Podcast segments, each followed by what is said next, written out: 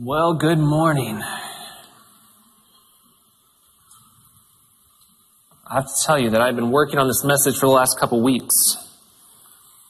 Off and on because this last week we went to the Eco National Gathering. It's the conference for our denomination, and I wanted to make sure that I had time to work on it. But I will tell you that because I've been working on this for the last couple weeks, I felt the weight of this message for the last couple weeks.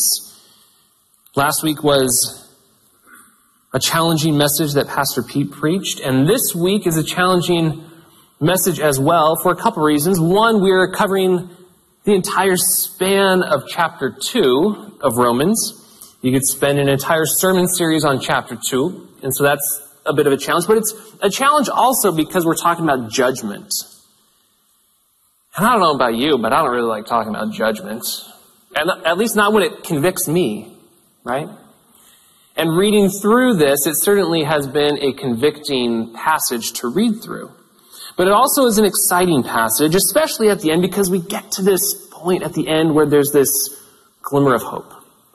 And Romans is this book that really has both aspects to it. It has these really challenging messages, and it also has this really beautiful, wonderful hope. I think it's fascinating that this book that we are looking at, and in particular this chapter, was written by Paul, a man who, in his previous life, if you will, was a persecutor of Christians. This man who judged and persecuted Christians. And now here he is, an apostle, one sent by Christ to communicate this message. He's speaking with the authority of Christ on these matters, and he is specifically talking about judgment. Paul points out at the very beginning of this that no one is with excuse for such behavior, neither Jew nor Gentile.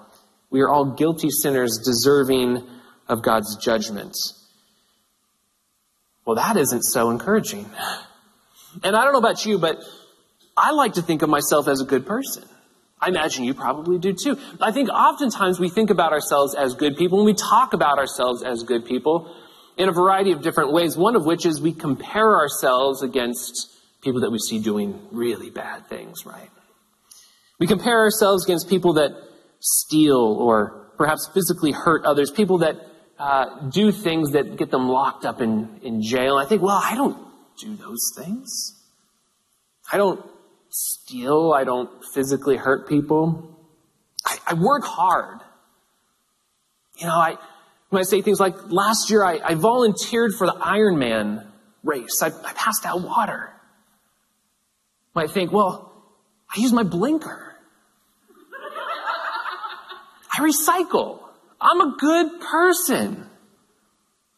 When we compare ourselves to others, we participate in this thing called fundamental attribution error. And it really comes down to this. It's this idea that when we see other people doing things that we don't like, that we think are bad, we attribute those things to their character. We, contri- we attribute those things to who they are as people. But for us, when we do the same sorts of things, we attribute those things to our circumstances. When I see you doing something wrong, that's because you're a bad person. When I do something wrong, that's just because the circumstances dictated that I do this. Anybody been there? You're not raising your hands, but I hear some nod. Hear some, mm-hmm, see some nods. It happens. I've done it. I imagine that you probably have done it as well. We compare ourselves to others. And it might go something like this. Did you hear that John got fired? He, he was just so lazy. He never did any work. Definitely didn't pull his weight. He's always scrolling through his social media feed at work. Flip side of that. Yeah, I got fired. Can you believe that? They said I wasn't pulling my weight. I wasn't working hard enough. Well, if they'd just given me more to do, then I wouldn't have had to spend my day scrolling through my social media feed. John is lazy. I am not being given enough work to do. We participate in this sort of thing where we start judging other people for doing the same exact things that we might do. And this might be a silly sort of example, but we are so quick to judge. And in our judgment, we gloss over our own shortcomings. For some reason, I don't know why we do this. I don't know why I do this, and I don't know why you probably have done this, but it seems like we think we can pull the wool over God's eyes. Like, He's not really going to see what's happening. He's not really going to know what's going down. We use these euphemisms like shortcomings instead of sin. The reality is, shortcomings that we see in others also reside in us. The sin that we see in others also reside in us, and we demonstrate this lack of righteousness. You know, some of these things that we get upset about are silly, but some of them are more significant, more significant sin. And we engage in these things, and as a result, we are rejecting God. Paul points out at the end of chapter one some of the types of things that people engage in. This is by no means a comprehensive list. This is not all of the things that people engage in. This is not necessarily, necessarily saying that people engage in all of these things. But envy, murder, strife, deceit, gossip, slander, these are things that people do. And when we see other people do them, we judge them. When we participate in things like this, we try and turn a blind eye. We justify our behaviors, yet we are sinful people and we are not just. We are, as Pastor Pete mentioned last week, we are totally depraved. That doesn't mean that everything that we do is wrong, but it means that in all areas of, lo- of our life, sin has infiltrated them and tainted them. There is no part of our life that is untouched by sin. The only one who is perfect, that is untouched by sin, that is just, is God.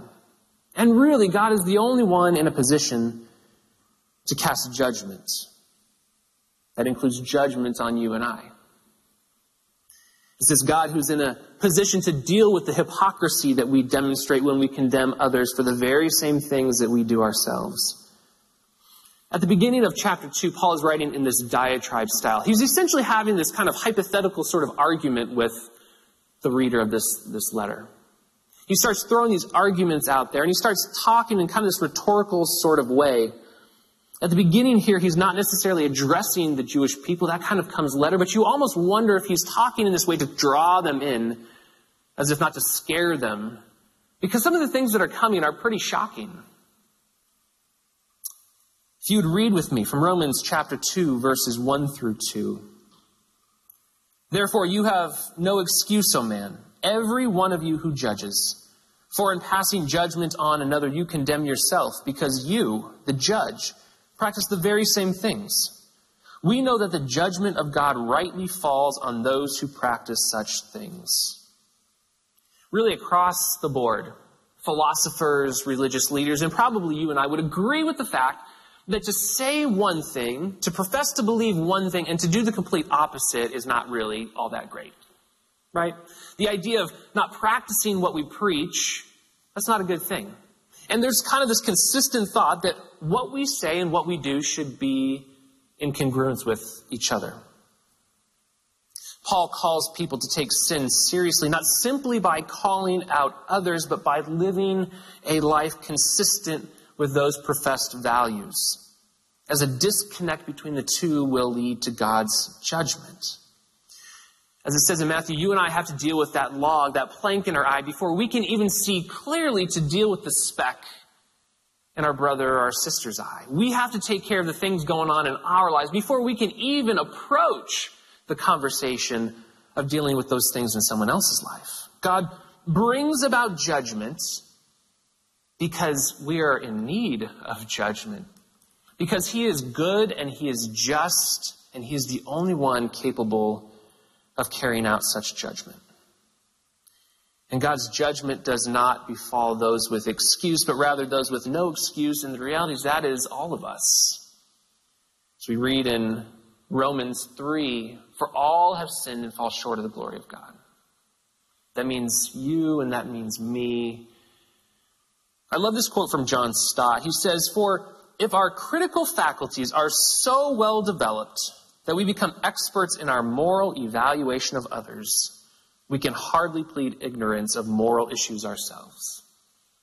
If we are so good at seeing the shortcomings of others, we have no excuse to not see the shortcomings in our own lives. I don't know about you, that, but that really cuts deep. that cuts to the quick. As Paul points out, there's perhaps the assumption that the judgment we believe others are deserving of can't possibly be the same judgment that I am due, in spite of the fact that I am carrying out the very same sinful actions. why is it that we sometimes like to believe that God doesn't really mean what he says? We certainly act like that's the case. Like we don't really think God's going to follow through. God's not really going to do what he tells us he's going to in Scripture. However, Paul says that that same judgment falls on us. Here's this incredible thing. In the midst of this passage on judgment, we learn something else about God.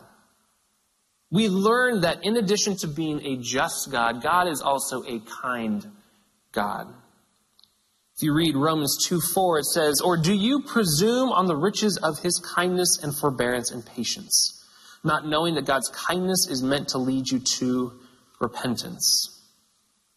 God points out that, or Paul points out that God is kind, that he is patient, that he demonstrates forbearance, but he doesn't do so for the purpose of allowing us to walk all over him. He doesn't do so for the purpose of allowing us to continue walking down the paths that we are going. He does so so that we have an opportunity to turn from our ways, to repent, to come back to the Lord. And I will tell you, I am so thankful for this because time and time again, I do things that I know I'm not supposed to do. And I'm so, so glad that God is gracious and gives me time and space to turn back to Him. What if in that moment when we commit that sin, there's instant judgment right then and there? We would be in terrible, terrible shape. But God is kind, and He demonstrates His forbearance and patience. And this is this gracious gift that allows us the opportunity to turn from our sin, from our wicked ways, and come back to the Lord. God endures our disobedience and ongoing suffering sinful activities for the sake of helping us come to a place where we are willing to repent. When we don't repent, at the end of the day, we avoid doing the very thing that draws us back to God. And it demonstrates that we still are in need of refinement. We are still in need of work in the area of humility. We are still developing a trust in God. And it certainly speaks to the stubborn and hardened nature of our hearts hearts that are in need of circumcision, as Paul points to later in this chapter. If you've read the Sermon on the Mount, you know that in Matthew here, he talks about this idea of storing up treasure and where we are to store up our treasure. He says, Do not store up for yourselves treasure on earth where moths and vermin destroy, where thieves break in and steal. But store up for yourselves treasures in heaven where moths and vermin do not destroy, and where thieves do not break in and steal. For where your treasure is, there your heart will also be. Both Matthew and Paul point to this correlation between the state of our heart and the reward that awaits us. If your heart is soft and you are repentant, leading you to obedience, there is great treasure that awaits you. However, however, if your heart is impenitent, if you are not bearing good fruit, if you are storing up for yourselves things in this earth, there is wrath that awaits you, as God will most certainly bring about his judgment. He will render to each one according to his work, as it says in verse 6. Now you're probably sitting there thinking, but I thought it wasn't about works. I thought it was about faith. I thought we were saved by God's grace through faith. And the answer to that question is yes. We are. We are saved by God's grace through faith. The Apostle Paul, the same person who is writing here in chapter 2, he also writes in chapter 3, and he expresses this very thing. He also expresses it in his letter to the Ephesians. He says, For it is by grace you have been saved through faith, and this is not from yourselves. It is the gift of God, not by works, so that no one can boast. You see, there's nothing that we can do to earn God's favor. There's nothing that we can do to earn our salvation. There's nothing that we can do to make ourselves look better in the eyes of God. In the book of James, we're reminded, however, that faith without works is dead. That's because our works, our actions are the evidence of our faith. They are the fruit of our faith. They're the, they're the outpouring of this faith that we profess. And if we have been transformed in our hearts, the fruit of that transformation should bear itself out in our lives. There should be a demonstration of this faith that we profess. In verses 9 through 11, Paul says this He says that there will be tribulation and distress for every human being who does evil, the Jew first and also the Greek, but glory and honor and peace for everyone who does good, the Jew first and also the Greek, for God shows no partiality. This is interesting. This is not just for the pagan Gentile, for the pagan criminal. This is for the Jewish teacher of the law. God's judgment is for all people. What God's judgment does do is it looks at whether or not we have this true faith that has led us to seek God and to walk in His ways. It's by such faith that we are justified, as we will see in chapter 3. But if our faith is not genuine, if we are self seeking and living in opposition to God, what awaits us is wrath. I don't know about you, but I'm not so thrilled about wrath. I don't like the idea of wrath. And yet, very clearly, God communicates that wrath is something that is a possibility. In verses 16, excuse me, 12 through 16, Paul furthers his point about God being impartial when it comes to his judgment by pointing out that simply because the Jewish people have heard the law, that does not preclude them from God's judgment. Whoa. Put yourself in the position of a Jewish reader of this letter. And you are hearing that even though you are God's chosen people, that does not mean that you are safe from God's judgment. He's telling this Jewish audience that just because God has chosen you does not mean that you are safe, as it were. Paul is now clearly specifically addressing his Jewish reader, telling that, them that in spite of being descendants of Abraham, in spite of circumcision, and specifically in spite of receiving the Ten Commandments, the law, you still will be judged. You are still at the mercy of God and His judgment. Now, God, and this is an important part, God is not rejecting His covenant. He is not saying this covenant is not important. It's not saying that it doesn't exist. But He is pointing out that they are over reliant on this covenant that what they do still does matter, that having relationship with God still is foundational. They have perhaps become complacent as a chosen people. On the flip side, simply because the Gentiles were not given the Mosaic law does not mean that they are simply condemned. Rather, it says that the law is written on their hearts while their conscience also bears witness. What does all of that mean? Paul is saying that because God has impressed his law on the hearts of the Gentiles, they too have some degree of understanding of who he is and what he desires and this moral law.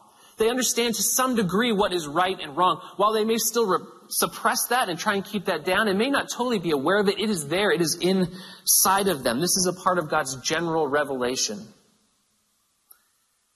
The point being made is that within all of humankind, God has given us a conscience and the ability to be aware of his moral law. And as such, there's a degree of understanding of what is right and wrong. And subsequently, there is a level of accountability. Paul says that because they were given the Mosaic law, the Jewish people will be judged according to the law, while the Gentiles will not be judged according to the Mosaic law, but rather the law that has been written on their hearts. But in both cases, verse 13 says, It is not the hearers of the law who are righteous before God, but the doers of the law who will be justified. It's the doers of the law who will be made right with the Lord. Because God cares about how we live. What good is faith if it doesn't transform our lives, our conduct, our character, the ways in which we engage with other people? Judgment will take place based on the knowledge each person has. This is the case for the Jew and for the Gentile. And Paul continues with his emphasis on this hypocrisy of com- confessing one thing and doing something else. And he points to Jewish people relying on the law and boasting about God and teaching others the law while not following the law themselves. Reminds me of that Stott quote. Now they're confident in Scripture, they're aiding others, they're guiding others in good ways, and that's all well and good. It's good for us to know Scripture, it's good for us to help others. But verses 21 through 24 say, You who teach others, do you not teach yourself? While you preach against stealing, do you steal? You who say that one must not commit adultery, do you commit adultery? You who abhor idols, do you rob temples? You who boast in the law, dishonor God by breaking the law. For as it is written, the name of God is blasphemed among the Gentiles because of you. Paul is quoting here from Isaiah chapter 52. Now, certainly, Paul is not identifying, again, these as the only sins that somebody might participate in, or that everybody participates in these specific sins, but they paint this picture of hypocrisy. There are things that are taking place here that are not consistent with what is being preached. There's a disconnect between word and deed, between thought and action, between belief and unbelief. And as a result, Paul is saying that they are not representing God well amongst non Jewish people. They're not a positive witness. And moreover, they aren't willing to undergo the transformative work of the Holy Spirit in their lives. The heart work that leads to good deeds. The heart work that brings about transformation. The heart work that leads to repentance. They're not willing to undergo the rather invasive spiritual heart surgery that is required.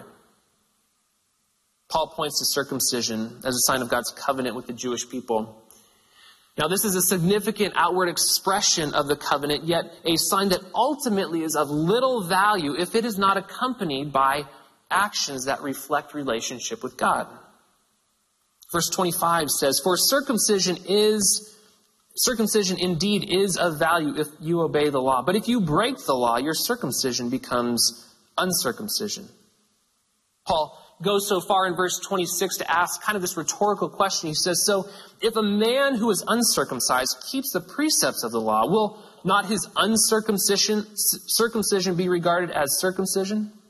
To which he answers, Yes that they will stand at the judgment of those circumcised Jews that merely have an outward sign of the covenant. This again is a shocking statement. Think about what is being said here. This outward sign of the covenant that was taken very seriously, if not accompanied by work, that is basically as if it never happened. Paul says that this significant outward expression of the covenant with God is essentially worthless if a person's life does not reflect a transformed life. And this is because ultimately circumcision is a matter of the heart. It's a matter of invasive spiritual heart surgery by the Holy Spirit. We see this truth all the way back in the Old Testament. We go all the way back to Deuteronomy. We see in chapter 30, verse 6 The Lord your God will circumcise your hearts and the hearts of your descendants, so that you may love him with all your heart and with all your soul and live. In Jeremiah chapter 4, circumcise yourselves to the Lord, circumcise your hearts, you people of Judah and inhabitants of Jerusalem, or my wrath will flare up and burn like fire because of the evil you have done. Burn with no one to quench it. See, circumcision of the heart is a process of cutting away our pride and ego, our selfish and self centered ways, so that our hearts might beat in time with God's. It's a work that God does in us so that we might have faith that leads us to repentance and a life of works that testifies to the goodness of God. This is what we'll be judged on. What we do, how we live, it does in fact matter. An outpouring of deep, vibrant faith through the way we live is the mark of one chosen by God. At the end of chapter 2, verses 28 and 29, Paul says, For no one is a Jew who is merely one outwardly, nor is circumcision outward and physical, but a Jew is one inwardly, and circumcision is a matter of the heart by the Spirit, not by the letter. His praise is not from man, but from God. See, through Christ's work on the cross and the spiritual surgery of the Holy Spirit in our hearts, we Gentiles are grafted into God's family. We'll see this more in chapter 11. I love this imagery, though. As someone who loves working in, in the yard, in my garden, I love this idea of being grafted in.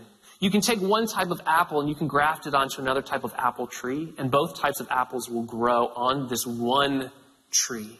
And it will flourish and it will produce good fruit. That's what is taking place here. Paul is redefining what it means to be a Jew. He's saying that even the Gentiles are being brought in and grafted into this family of God. What a beautiful, beautiful picture.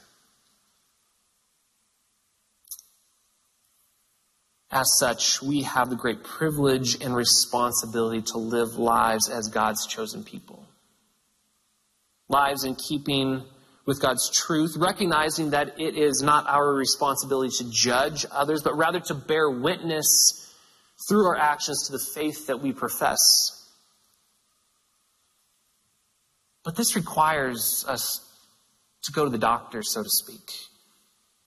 Jesus is the great physician. He has the power to heal us physically, but it is also the work of the great physician and his Holy Spirit that our hearts are repaired. And this is an invasive work that can require cutting away significant parts of who we are our pride, our selfishness, our ego, our security, our identity. And we may be hesitant, if not full on resistant, to going to the doctor, to the great physician, because this process, this procedure is so invasive and it certainly comes at a cost.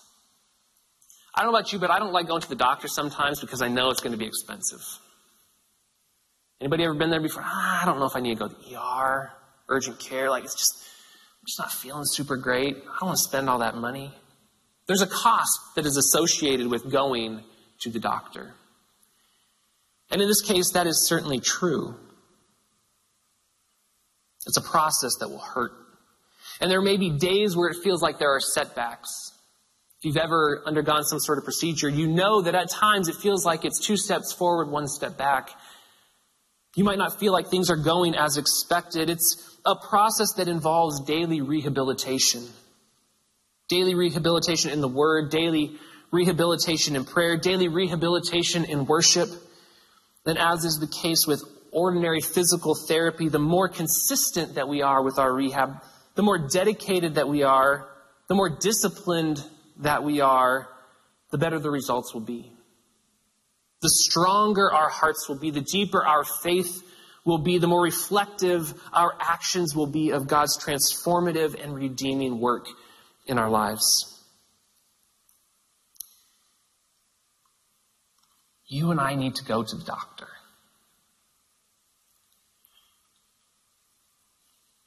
Because this good book tells us that a day of judgment is coming, and that's not a lie. We will have to give an account for our actions. And we don't want to presume on the riches of God's kindness and forbearance and patience, as it says in verse 4. We don't want to delay, we don't want to put this off because we don't know when that's going to happen, but it will happen. That day will come. And we need to humble ourselves before the Lord in repentance, asking the Lord to perform whatever spiritual heart surgery is required. Would you pray with me? Lord God, I'm totally honest, I don't like going to the doctor. That's true in my ordinary life, Lord, but that certainly is true spiritually at times. I don't like coming to you because it can be painful and it can cost me something because I'm not necessarily willing to let go of some of these things. Because I know that it's going to require sacrifice, might require a change of my ways, Lord. But Lord, I thank you for the fact that you want to transform our lives. That by the power of your Holy Spirit, you can come inside of us and repair our hearts that are broken, that are sinful, all of the things that keep us from you, Lord, you can remove those things. Lord, as we come before you today, I pray that we would have a willingness to allow you to work in our lives. that we might repent of those things that keep us from you, that we might turn from our sinful ways, and that our lives would reflect your transformation in our hearts. Lord, I thank you for this place where we can come to be challenged and stretched. It's not always comfortable, and perhaps, Lord, we don't always want to hear what you have to say to us. But I pray today that we would. I pray that I would take seriously this message that you have impressed upon my heart over the last couple weeks. And I pray that we as a body would do the same. Lord, we love you. We thank you so much for today, and we pray this in Jesus' name. Amen. We are coming to the table today. And this is such a special, special time. And we've talked before about how we have this incredible invitation to come to this feast, to participate in the Lord's Supper. But I wonder if today, as we come to the table, as much as we talk about an invitation to a meal, perhaps today it is a scheduled appointment for surgery. And perhaps we come to the table today recognizing that we need the Lord to do work in here. Whatever that is for you, whatever that is for me, this is the place to come and have that done. And so as we come to the table today, we come to the table recognizing that God has done this beautiful work for us. And He has invited us to this table to receive these elements for that work to continue. But perhaps today, you and I need to come to this table for surgery. To have our, heart, our hearts transformed by the power of the Holy Spirit. We're going to take a moment in prayer. And as we do so, I encourage you to confess whatever it is that might be on your heart that's keeping you from living out that faith that you profess. Whatever it is that's keeping you at bay from God, those lies that you are telling yourself, those things that you are judging in others but not dealing with in your own life. So that we can come to the table today with clean hearts, excited about what God is doing in our own lives and in this place. Would you pray with me? Lord God, I thank you for today. I thank you for a challenging word. Because to be honest, sometimes we just need a kick in the pants. We become complacent. We forget just how serious all of this is. We forget what can happen when we give our lives over to you the beautiful transformation that takes place. And so, Lord, we take a moment of silence here to confess before you those things that we have done that are keeping us at bay, the sin in our life that needs to be given over to you so that our hearts can be transformed.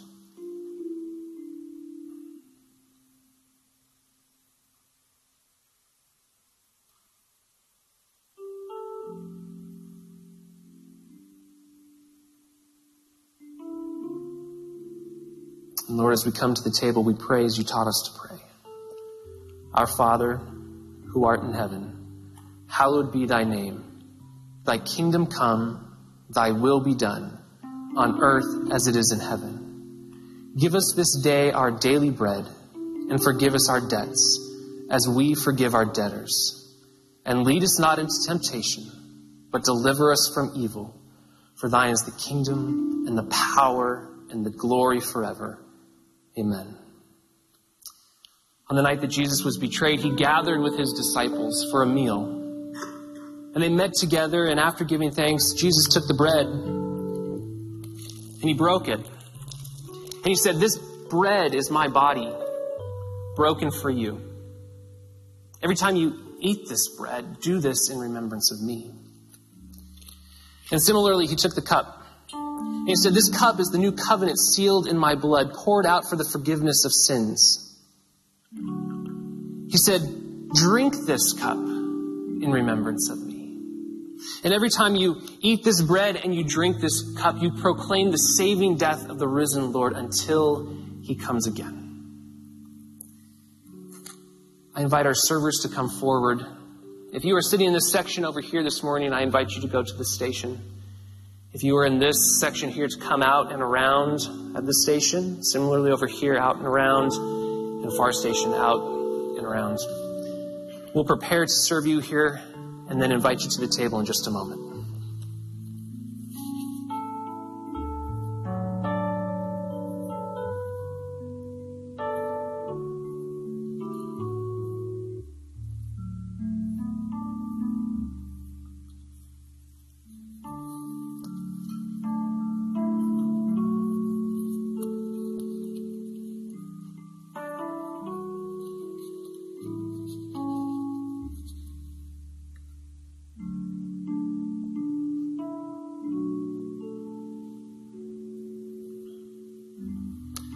Invite you now to come to the table.